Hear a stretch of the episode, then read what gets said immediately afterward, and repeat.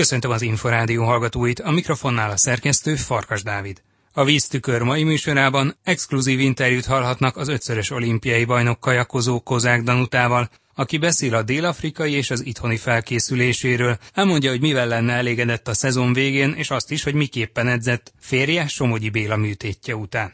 Magazinunk második felében pedig Vécsi Viktor, a Férfi Kenusok Szövetségi vezetőedzője is beszámol az elmúlt fél évben elvégzett munkáról, és azt is elárulja, hogy másfél héttel az idény kezdet előtt kik vannak a leginkább biztató formában a csapatából. Tartsanak velünk! Víztükör. Az Inforádió kajakkenu és vízisport magazinja.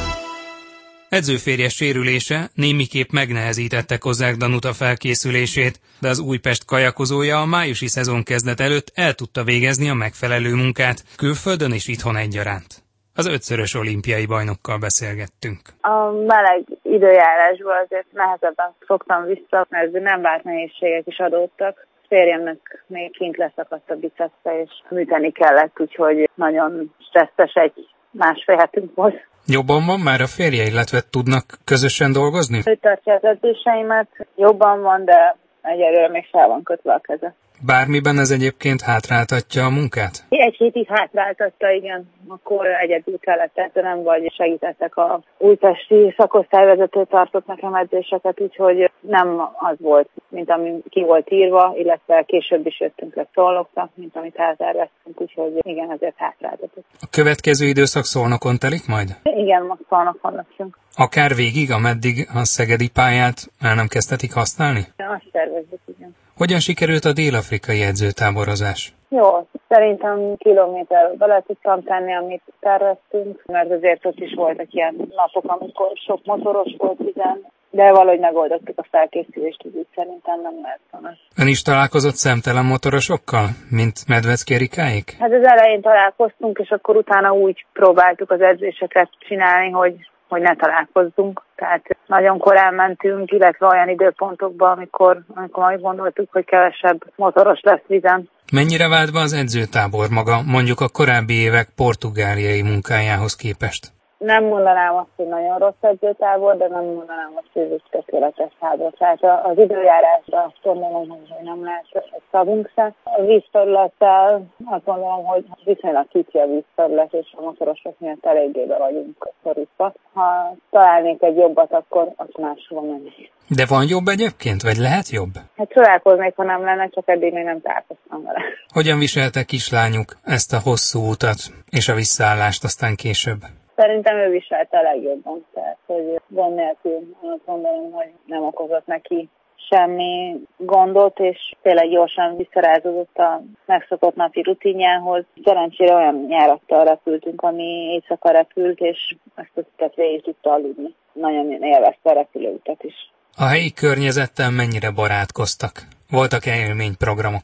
Voltunk, de nem nagyon. Azt gondolom, hogy egy ilyen bezárt rezervátumban voltak a lakások, apartmanok, elég tág volt, vagy elég nagy térben volt elhelyezve, úgyhogy ott sétáltunk, illetve volt egy hétvége, egy hosszabb hétvége, amikor ellátogattunk a pretóriai állatkertbe. Mennyi idő volt ilyenkor regenerálódásra? Azért egy edzőtábor a kőkemény munkáról szól. Gondolom, hogy ezúttal sem volt ez másként. Igen, ilyenkor nyilván kell pihenni, és viszont a pihenő idő az sokszor a játszótéren töltöttem, úgyhogy regenerálódtam. Néhány hét is kezdődnek a versenyek, május már a versenyszezon elejének tekinthető. Hogyan építi fel a következő néhány hetet? Egyáltalán ott lesz a tájékoztató versenye? Most fogunk elkezdeni majd tájakat menni, de ilyenkor azért még megvan a mennyiségi munka is. Szép fokozatosan, ahogy rámegyünk a pályára, akkor meg lehet mondani, hogy milyen formában lesz. Ebben a szezonban 500 méteren nem lehet triplázni, vagy lehet mégis?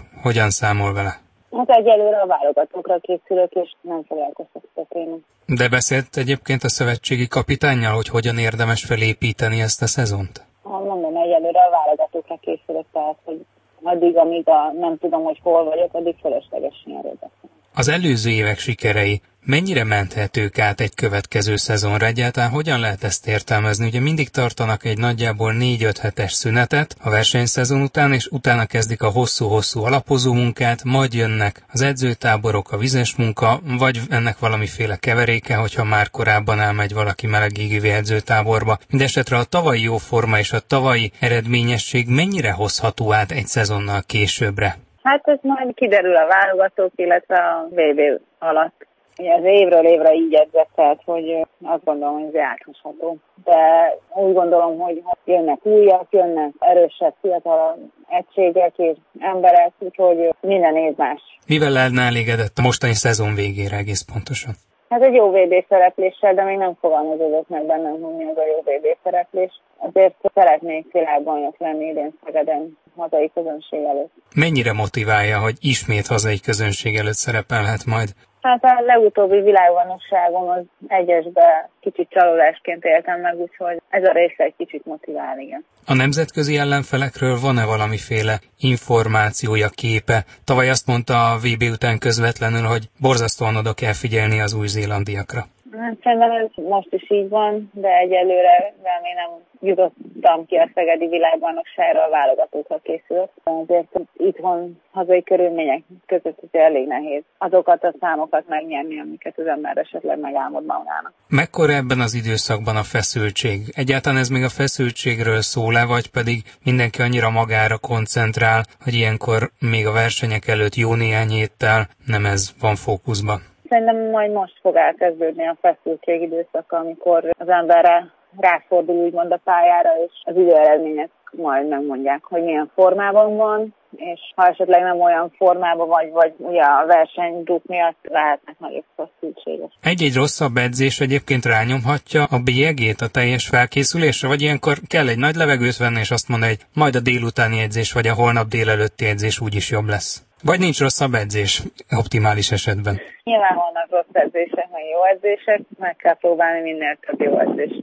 kihozni a formába. Ebben az időszakban mennyi idő jut bármi egyébre? Akár mondjuk szponzori kötelezettségekre, média szereplésre, és arra, ami az egyik legfontosabb, hogy a kislányával tudjon foglalkozni. A legfontosabban próbálok foglalkozni, tehát edzésen kívül számomra az óra a legfontosabb, úgyhogy próbálok mindenféle média megjelenést a minimálisra csökkenteni, de persze vannak szponzori kötelezettségeim, de úgy gondolom, hogy nagyon jó viszonyt ápolok a szponzoraimmal, és megértik, hogy az első időszakban nagyon kevés időt tudok fordítani rájuk. A tavalyi évben azt mondta, hogy nagyon nehéz és viszontagságos volt jó néhány hét a felkészülés időszakában, télen, tavasszal. Most, ha minden mérlegre tesz, elégedettebben, nyugodtabban fordul rá a következő hónapokra? Sose tartoztam a nyugodt versenyzők közé, úgyhogy most se vagyok se elégedett, se nyugodt. Azért majd a válogató eredményei megmondják, hogy hol tartok. Kozák Danutát az Újpest ötszörös olimpiai bajnok kajakozóját hallották.